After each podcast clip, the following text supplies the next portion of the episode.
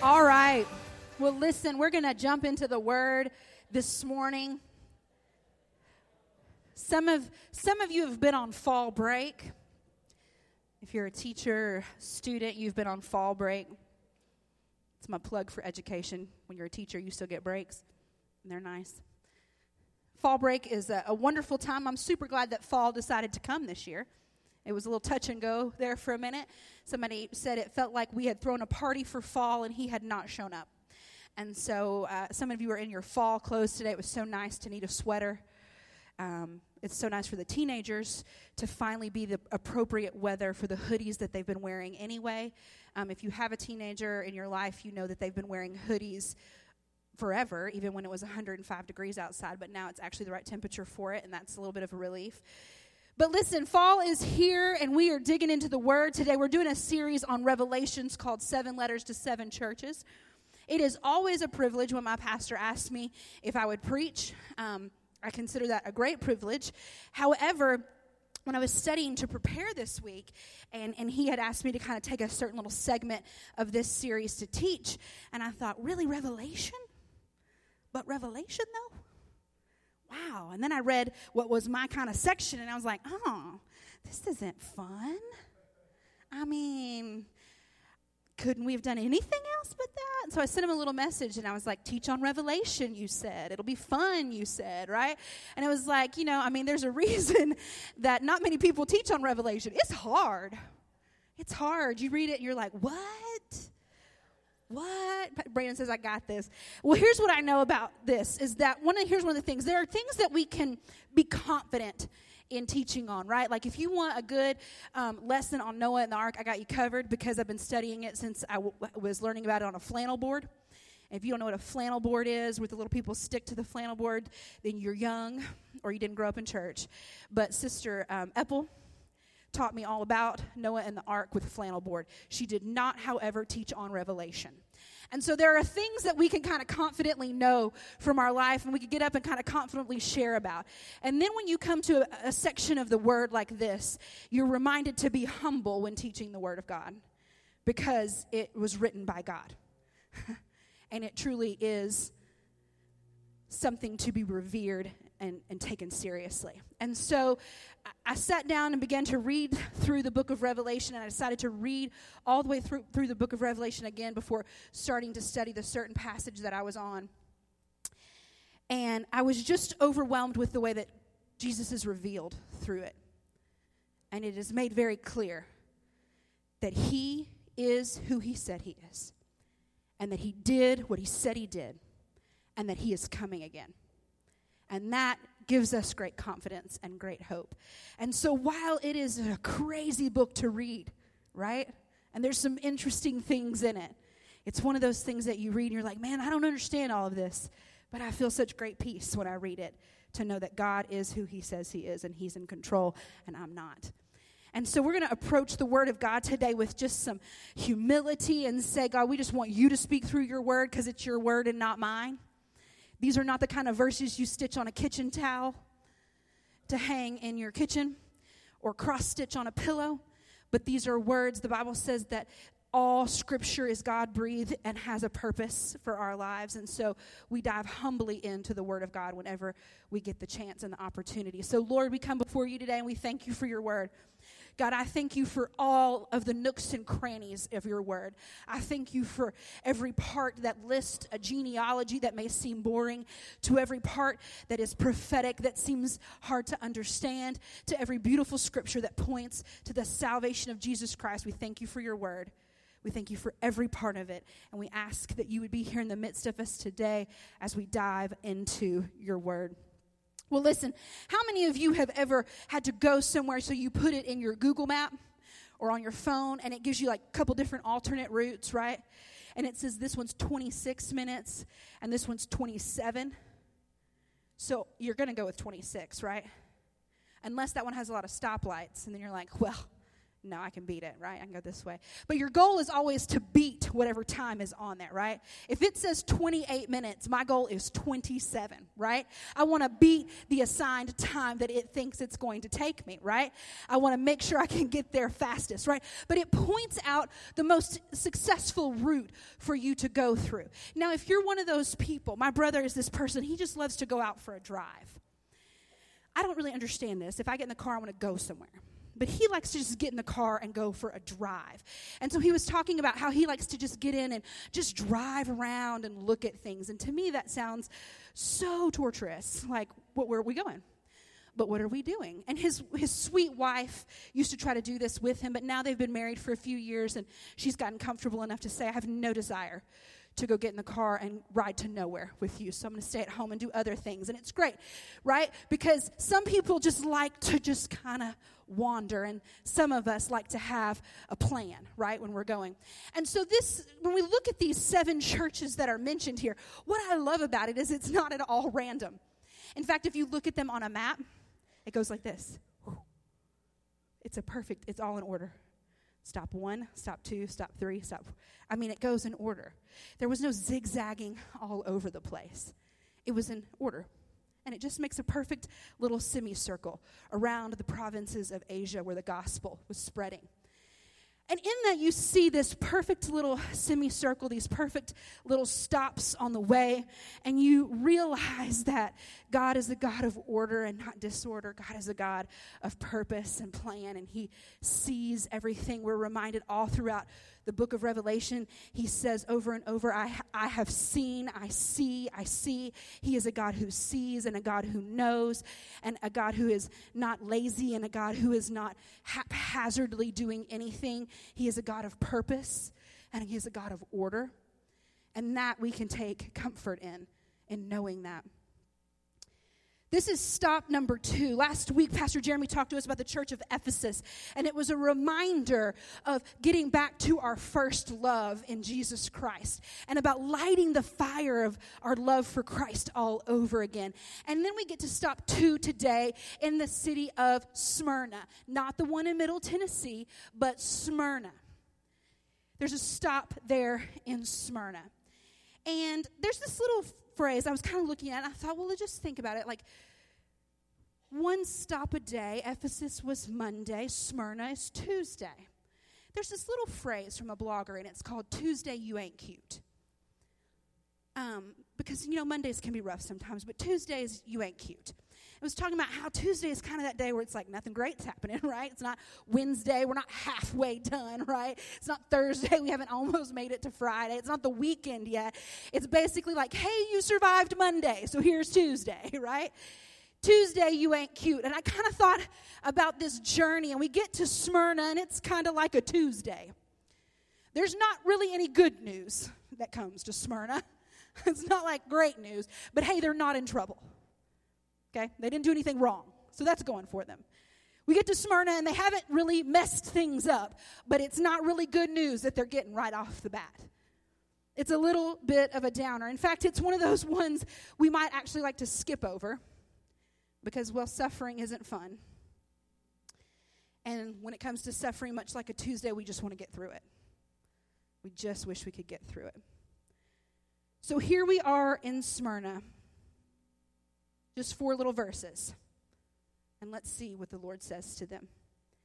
In Revelations chapter 2, verses 8 through 11. And to the angel of the church in Smyrna, write These things says the first and last who was dead and came to life. This is Jesus. Now, I want to point out something interesting here. He addresses each church, the introduction is different. So to the church in Smyrna, he says, These things says the first and the last, who was dead and came to life. I know your works, tribulation and poverty, but you are rich. And I know the blasphemy of those who say they are Jews and are not, but are instead a synagogue of Satan. Do not fear any of those things which you are about to suffer. Indeed, the devil is about to throw some of you into prison that you may be tested, and you will have tribulation 10 days. Be faithful unto death, and I will give you the crown of life. He who has an ear, let him hear what the Spirit says to the churches. He who overcomes shall not be hurt by the second death. Well, there you go. I told you it was just real, like just uh, the shouting. Let the shouting begin, right? You're about to suffer. Some of you are about to be put in prison.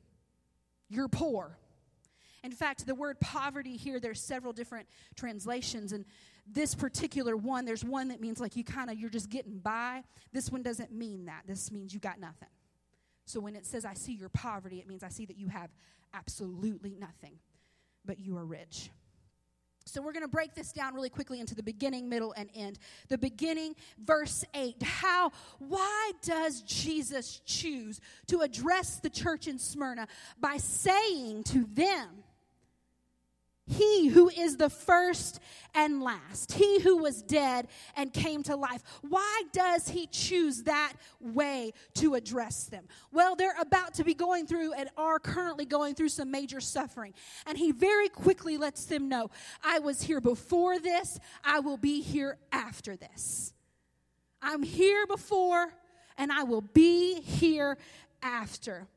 He lets them know your suffering is happening, but I was here before you suffered. I will be here after you suffered. So, listen, today, at some point, if you're not going through suffering today, at some point we will. Everybody has a Tuesday, everybody has a day, a season, a moment, a year, sometimes longer. And Jesus just wants you to know I was here before, I'll still be here after. I'm here all in between. He who was dead is now alive and lives forever. And he lets them know right away, right away. I was here before, I'll be here after.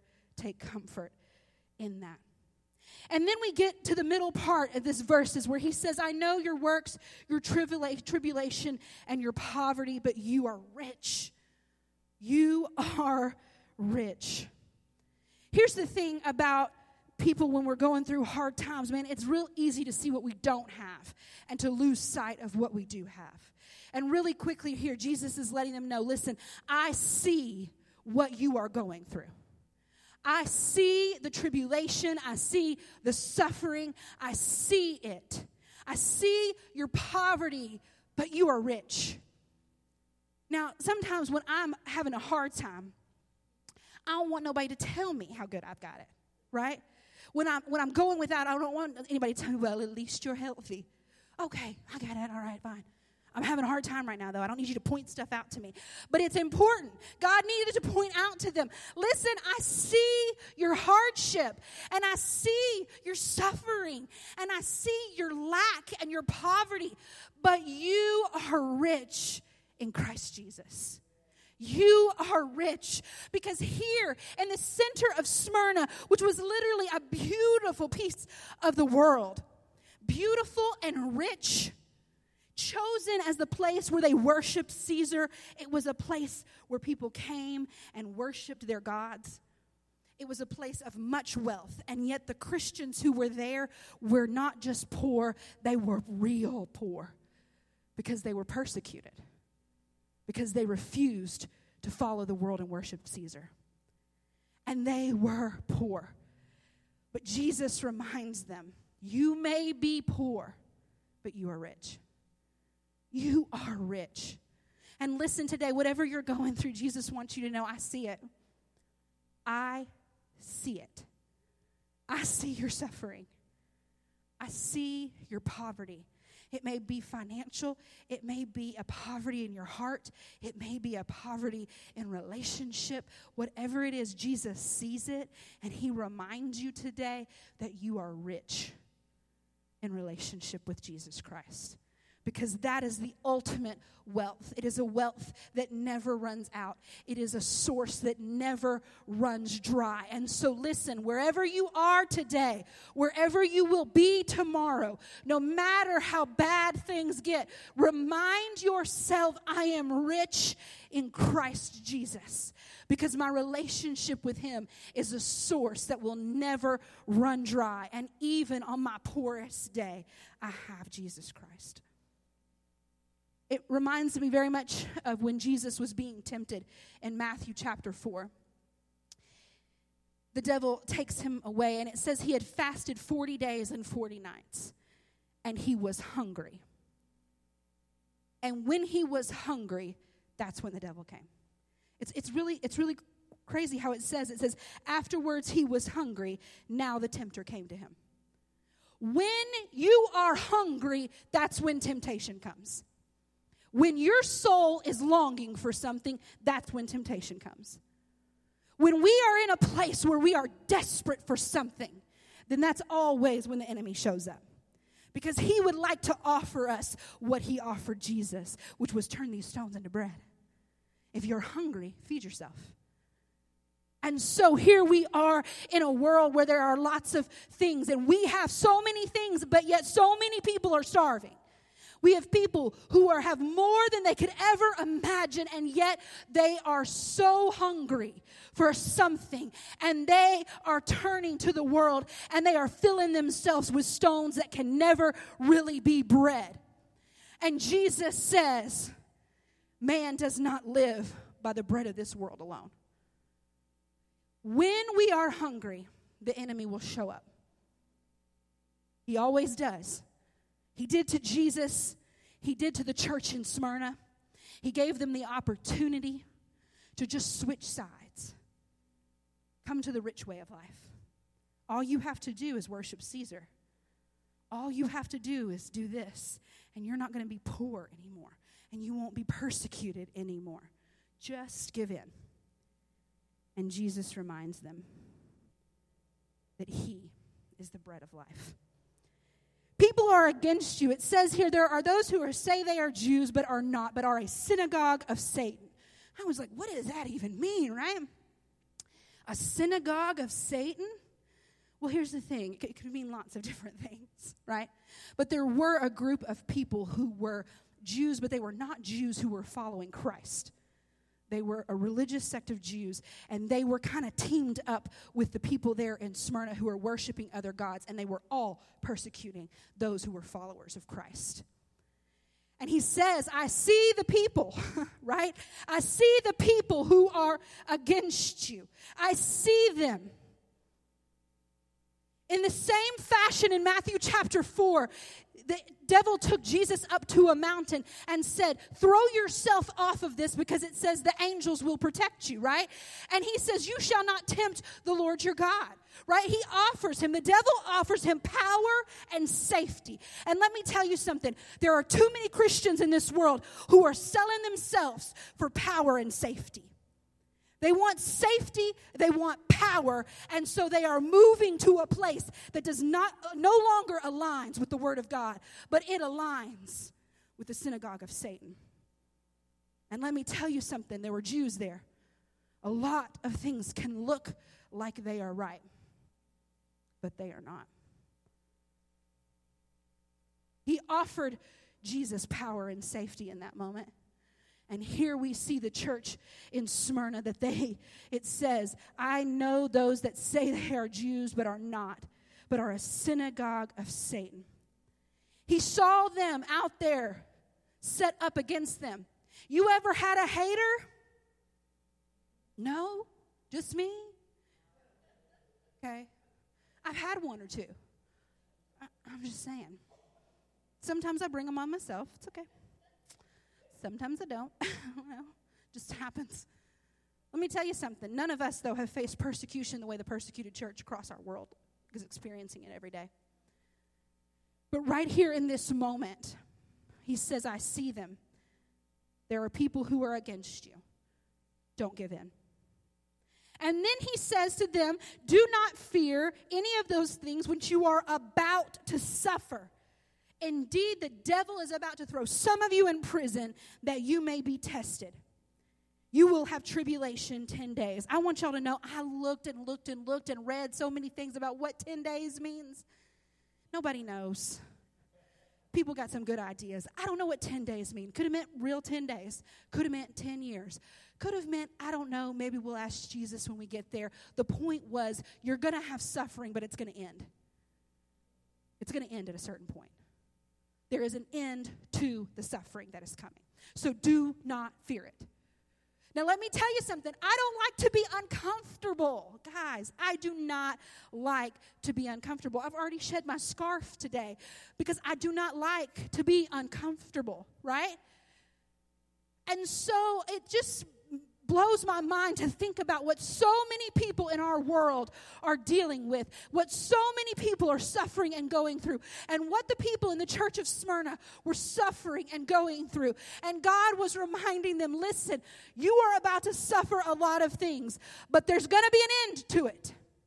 There is going to be an end. And I wish I could say 10 days is all you got to make it. 10 days. I don't. It could be it could be longer.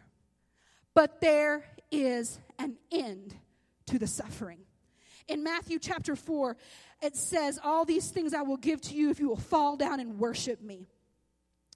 And Jesus looks at the devil and he says, Away with you. Away with you, Satan. And then it says, Then the devil left him, and behold, angels came and ministered to him. Listen, at some point, there's going to be an end to the suffering. I wish I could tell you when it was going to be, but I don't know. I don't know what kind of prison that you're in right now. I don't know who's against you or what you're facing. I do know that Jesus is with you and that He's never left you and that He understands. How do we know that He understands? In Hebrews chapter 4, it says, verse 14, seeing that we have a great high priest who has passed through the heavens, Jesus, the Son of God, let us hold fast our confession. For we do not have a high priest who cannot sympathize with our weaknesses, but was in all points tempted as we are, yet without sin. Let us therefore come boldly to the throne of grace, that we may obtain mercy and find grace and help in our time of need. Listen, the beginning, Jesus says, I'm here before, I'll be here after. In the middle, he's like, things is about to go wrong. You're about to suffer, but there's going to be an ending point to it. Hold fast. Don't give up. Don't give in. Don't give in. And he could say that because he knew. Remember, and when you read this with a, a, Bible that has the red letters in it, these words are written in red. Jesus was speaking directly to these churches. He could tell them, hold on, because he understood. He knew temptation, and he had persevered through it. He knew suffering and had endured. He understood. We do not have a Savior who does not understand. We may have people around us who do not understand, but our Savior does. You may be in the middle of some suffering and some things that you cannot even put words to, that you cannot explain to other people. People may look at you and be like, What is wrong with you? Doesn't look like anything's wrong with you. What's wrong with you? And you can't even put words to it. But Jesus wants you to know he understands. And it will not last forever. Hold fast. Stay faithful. The devil will leave. He is with you.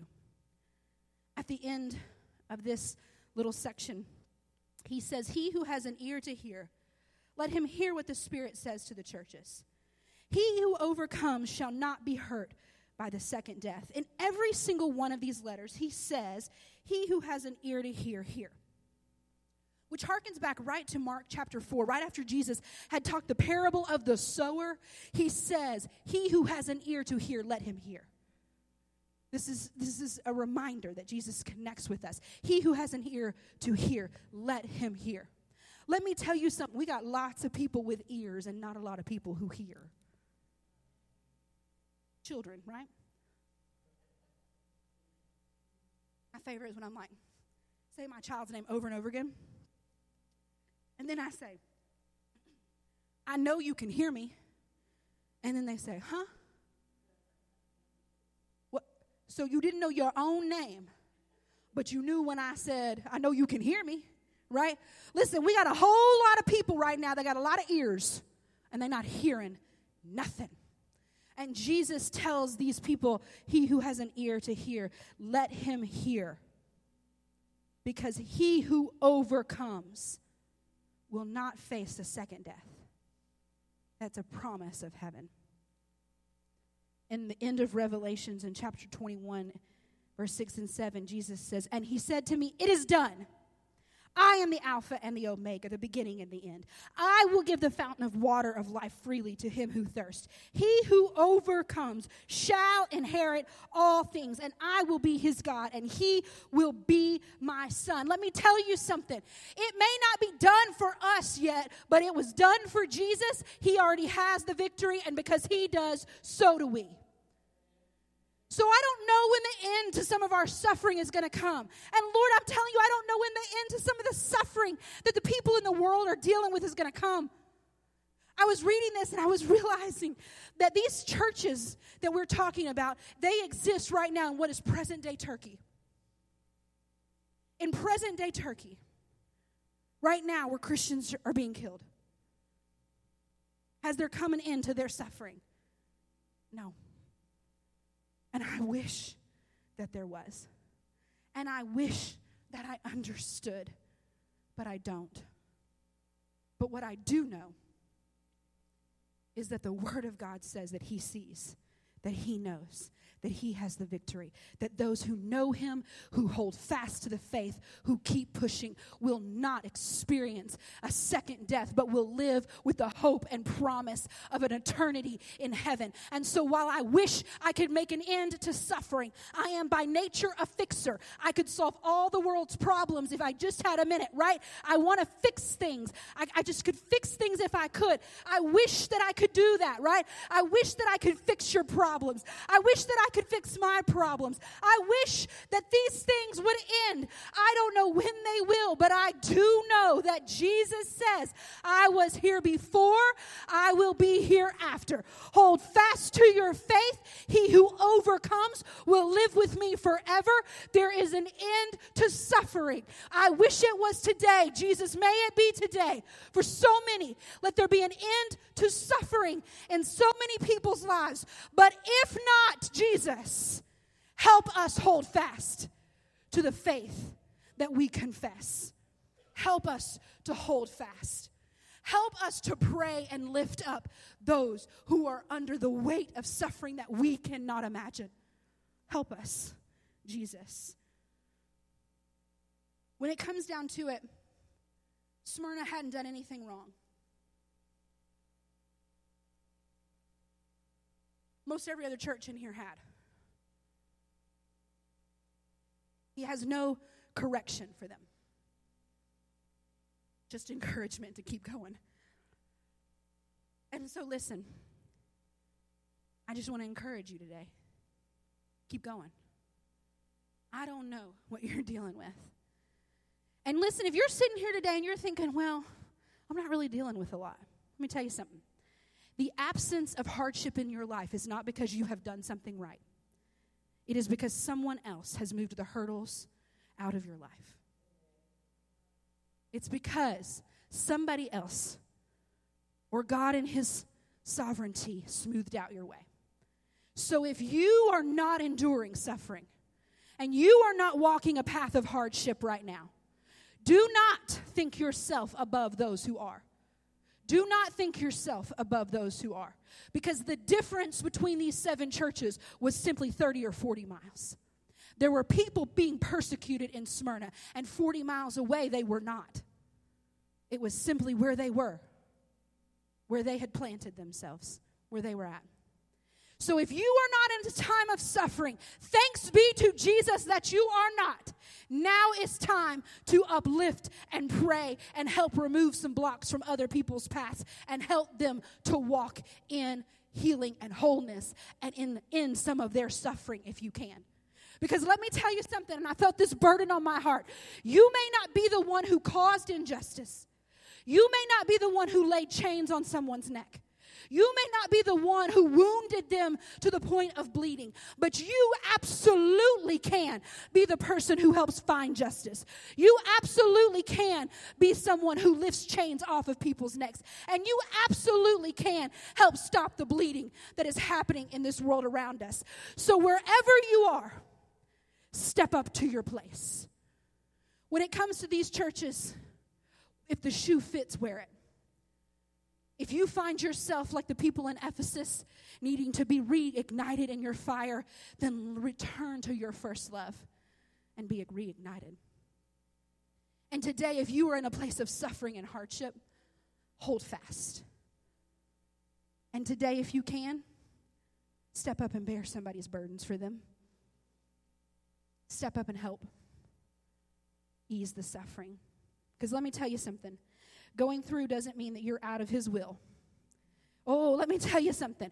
Going through doesn't mean you're out of His will. It may just mean it's a Tuesday for you. It doesn't mean you're out of His will if you're going through hardship.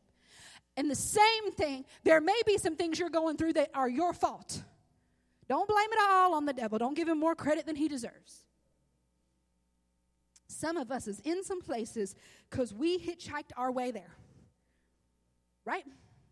Because God said, here's your path on Google Maps. It takes 26 minutes. And we were like, nah, we just want to wander for a little bit. And here we are in some messes that we got ourselves in.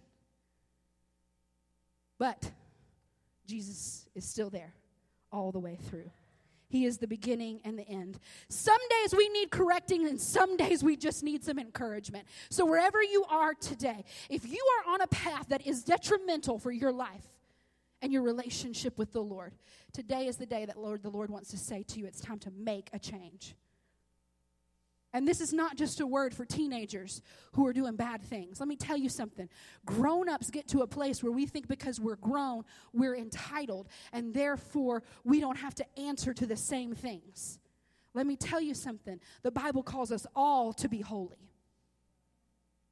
And just because you don't have nobody spying on your Instagram doesn't mean that somehow you aren't facing the same struggles that this generation faces. So, listen, today, if you are walking down a path that is detrimental to your relationship with the Lord, if you are making choices that are leading you off path, today, Jesus says it is time to get it right. It is time to make correction. It is time to do what you need to do to get back on track with Jesus Christ.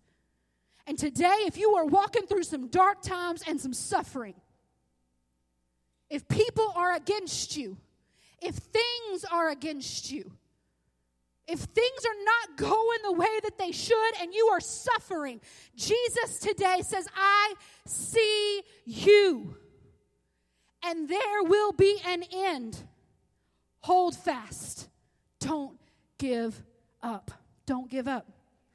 Don't give up. Each day we have a choice to hear and to overcome. I'm going to ask the worship team to come, and we're going to end today with a little bit of a declaration um, with the song Ain't No Grave. It was a perfect song for today.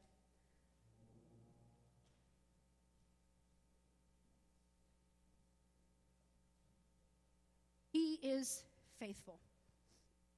In 1 Peter 5 8 through 11, it says, Be sober, be vigilant, because your adversary, the devil, walks about like a roaring lion, seeking who he may devour. Resist him.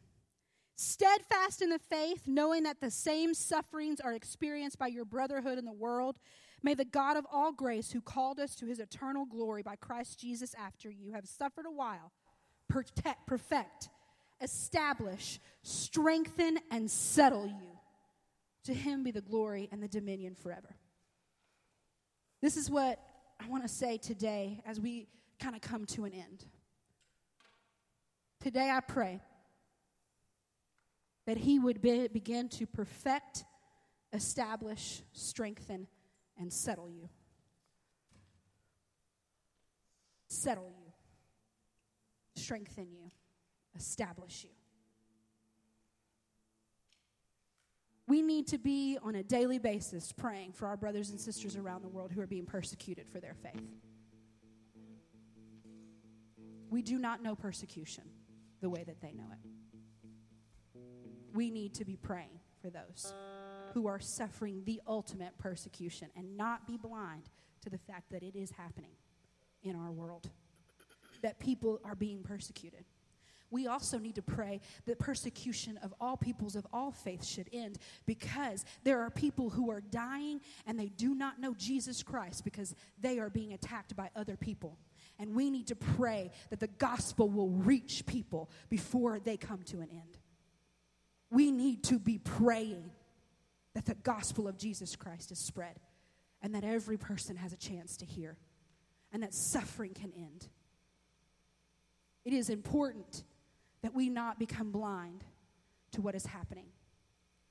Because in these verses, in every single chapter, it says, He that has an ear to hear, hear what the Spirit is saying to the churches. This letter was written to Smyrna. The letter in Ephesus was written to Ephesus, but it is for all churches, all people to hear and know. So we must not become deaf to the cries of the people in the world around us. We must not become deaf to the people who are crying out for mercy and in need of a Savior to come in and rescue them. We must not become deaf to them, and we must not become deaf to the Spirit of God speaking to us that tells us, hold fast in your suffering, hold fast in your struggle. I had someone last week text me and they said, I know that I'm not going through as much as other people. Oh, what a lie from the enemy right there. Because the enemy will try to tell you that your suffering is not really suffering because it's not what somebody else is going through. And somebody else is going through more than you. So you should just suck it up and deal with it.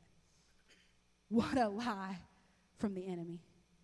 If you are suffering today, it's okay to say and know it's hard. And Jesus is with you. But here's the hope that we have because remember how he started his letter to the people in Smyrna?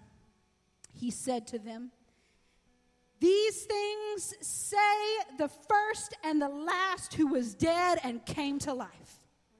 This these words come from Jesus Christ, who is the Alpha and the Omega, the beginning and the end, who was before, who is today, who will be tomorrow, who was dead and who is now alive, who sits at the right hand of the Father, waiting for when he can come down and call his people home, who is not some Savior who sits and is unaware of our troubles, but he who was tempted and overcome knows everything that you have been through. He is not forgetful of you, he is mindful of you. He who created created the heavens and the earth, who came down, bore himself as a child, and walked upon this earth a perfect life. He is mindful of you. He sees you. He sees your poverty. He sees your hardship. He sees your struggles. He sees you, and He is with you. And He says to you, Hold fast. Hold fast to that confession of faith because he who overcomes will be with me forever. You have the strength to overcome because you serve a God who conquered death, hell, and the grave and who has the victory. So, listen, today we're going to end by singing this song, which I love Ain't No Grave to hold me down. Because let me tell you something one day an earthly grave will hold all of us down, it will hold our bodies down. But our spirits live with Jesus Christ in heaven. And no grave no grave, no suffering, no struggle, no hardship, no person, no place, no thing can separate me from Jesus Christ. There is nothing that can come my way that separates me from the power that conquered the grave. The same power that conquered the grave, it lives in you. It lives in me. So, listen today, I want us to stand where we are. Oh, Revelation. What a complicated piece of the Word of God. Complicated and yet simple. in its roots. Because today, what it comes down to is He wants to remind all churches, He wants to remind you today that He sees you. He sees you, He knows you, He has never left you. He was here yesterday, He's here today. He will be here tomorrow because He has conquered the grave. You can conquer anything that comes your way. So hold fast to that confession of faith. Listen, guys, Tuesdays ain't cute. They come. And sometimes they come with a force. And sometimes we walk through the hardest of hard things. And for so many of you in here, I've known you for a very long time. Some of you for a shorter amount of time.